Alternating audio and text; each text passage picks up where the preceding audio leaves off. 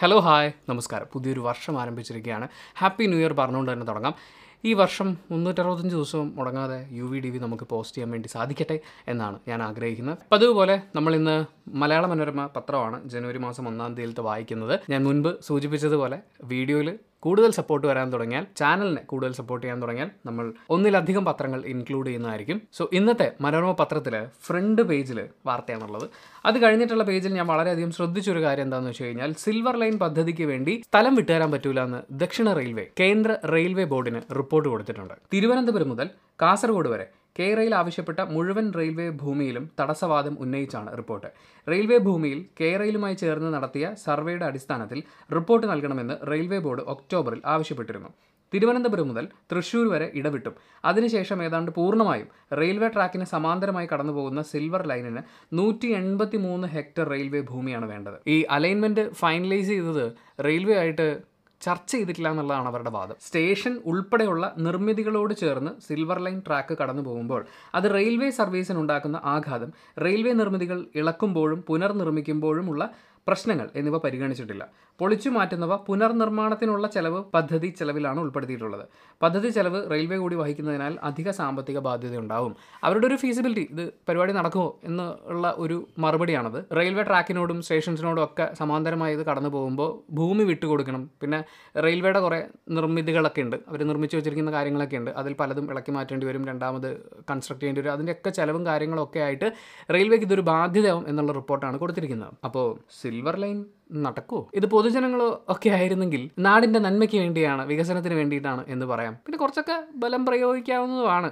പക്ഷെ ഇത് റെയിൽവേ ആയിപ്പോയി. റെയിൽവേയുടെ സ്ഥലമായിപ്പോയി. പിന്നെ ഇതിൽ പറഞ്ഞിട്ടുള്ളതിൽ എനിക്ക് എന്താ ഇങ്ങനെ എന്ന് ചോദിക്കാൻ തോന്നിയ ഒരു കാര്യം ഒരൊറ്റ കാര്യം.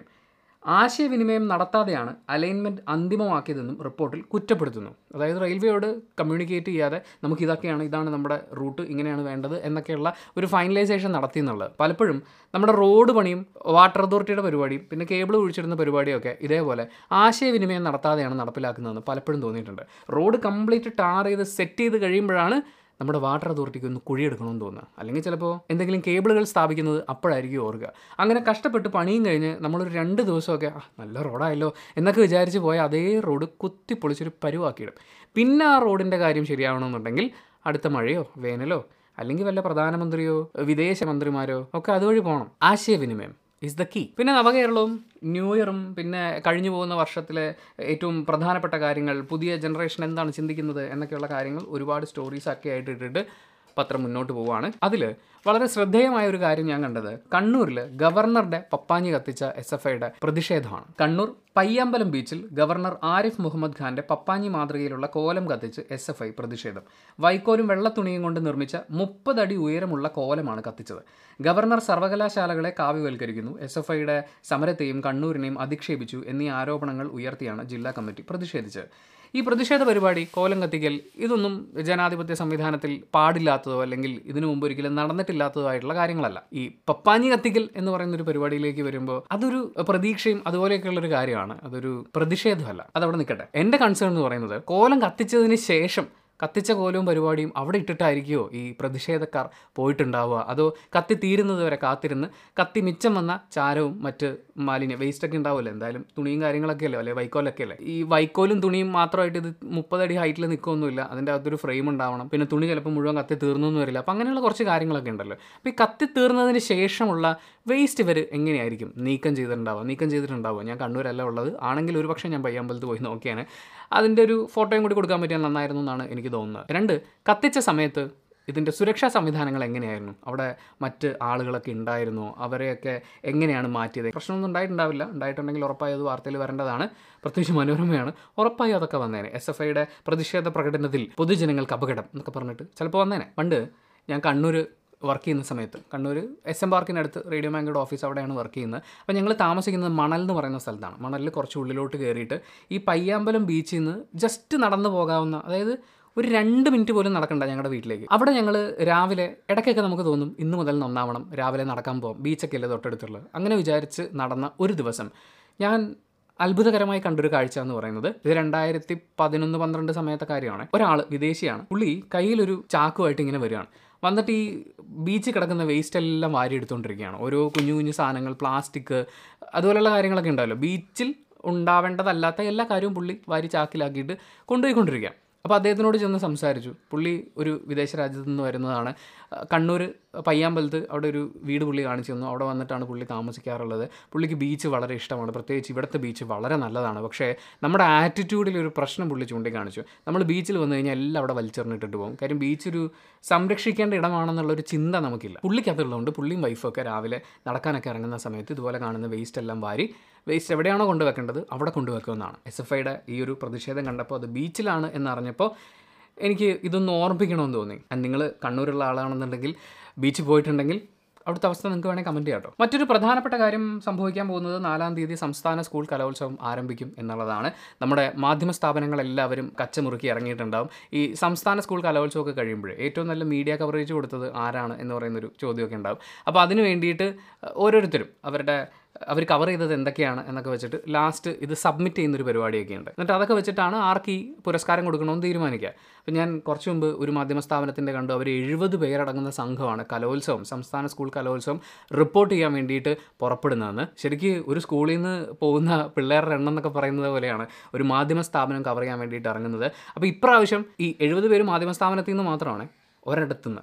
പിന്നെ സ്കൂളുകൾ ഇത് കാണാൻ വേണ്ടി വരുന്ന ആളുകൾ ജനങ്ങൾ ഇതിന്റെ സംഘാടകർ ഒരുപാട് ഒരുപാട് ആളുകൾ പോലീസ് ഫയർഫോഴ്സ് ഇങ്ങനെയുള്ള ഒരുപാട് ആളുകൾ വരികയാണ് അപ്പോൾ ഒത്തിരി ആളുകൾ കൂടുമ്പോൾ ഉണ്ടാവാൻ സാധ്യതയുള്ള അപകടത്തെ മുന്നിൽ കണ്ടുകൊണ്ട് കുസാറ്റ് സംഭവം മുന്നിൽ കണ്ടുകൊണ്ട് ഇപ്രാവശ്യത്തെ സംസ്ഥാന സ്കൂൾ കലോത്സവത്തിന് എത്തുന്ന എല്ലാവർക്കും ഒരു കോടി രൂപ ഇൻഷുറൻസ് സർക്കാർ ഏർപ്പെടുത്തി എന്നുള്ള ഒരു വാർത്തയുണ്ട്. വേറെയും കുറേ പുതിയ പരിപാടികളൊക്കെ അവർ പ്ലാൻ ചെയ്യുന്നുണ്ട്. എന്തായാലും കലോത്സവം തുടങ്ങിക്കഴിഞ്ഞാൽ നമ്മൾ ഏറ്റവും കൂടുതൽ കേൾക്കാൻ പോകുന്ന വാക്ക് അപ്പീൽ എന്നുള്ളതായിരിക്കും. പിന്നെ സംഘട്ടനം ഉന്തും തള്ളും തുടങ്ങിയിട്ടുള്ള വാക്കുകളും നമ്മൾ പത്രങ്ങൾ മറ്റു മാധ്യമങ്ങൾ ഒക്കെ ഫോളോ ചെയ്യുന്ന ആളുകളാണെങ്കിൽ കൂടുതൽ കേൾക്കാൻ പോകുന്ന വാക്കുകളാണ്. പക്ഷേ അതിനൊക്കെ അപ്പുറം കുട്ടികളുടെ ഒരുപാട് ഗംഭീര പ്രകടനങ്ങൾ ഞെട്ടിപ്പിക്കുന്ന കാര്യങ്ങൾ ഇനി സിനിമ ഉൾപ്പെടെയുള്ള മുഖ്യധാര കലാ മേഖലകളിലേക്കൊക്കെ വരാനുള്ള ആളുകളുടെ പെർഫോമൻസുകൾ ഒക്കെ നടക്കാൻ പോവുകയാണ്.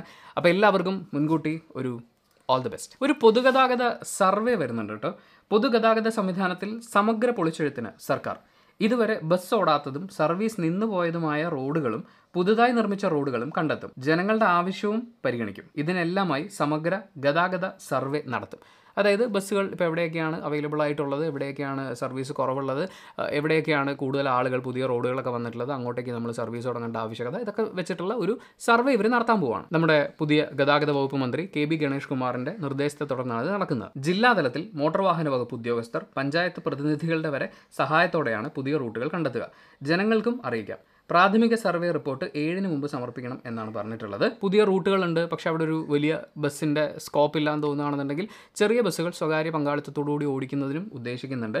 പൊതുഗതാഗത സംവിധാനം കൂടുതൽ മെച്ചപ്പെടേണ്ട കൂടുതൽ ആളുകൾ അത് ഉപയോഗിക്കേണ്ട ഒരു സാഹചര്യത്തിലേക്ക് നമ്മൾ മാറിക്കൊണ്ടിരിക്കുകയാണെന്നുള്ള തിരിച്ചറിവ് ജനങ്ങൾക്കും ജനപ്രതിനിധികൾക്കും ഉദ്യോഗസ്ഥർക്കും ഒക്കെ ഉണ്ടാവട്ടെ. പക്ഷേ ഇതൊക്കെ എത്ര കാലമായിട്ട് ഇവിടെ ഉള്ളതാണ് എന്താണ് ഇത്ര വൈകുന്നത് എന്നുള്ളൊരു ചോദ്യമാണ്.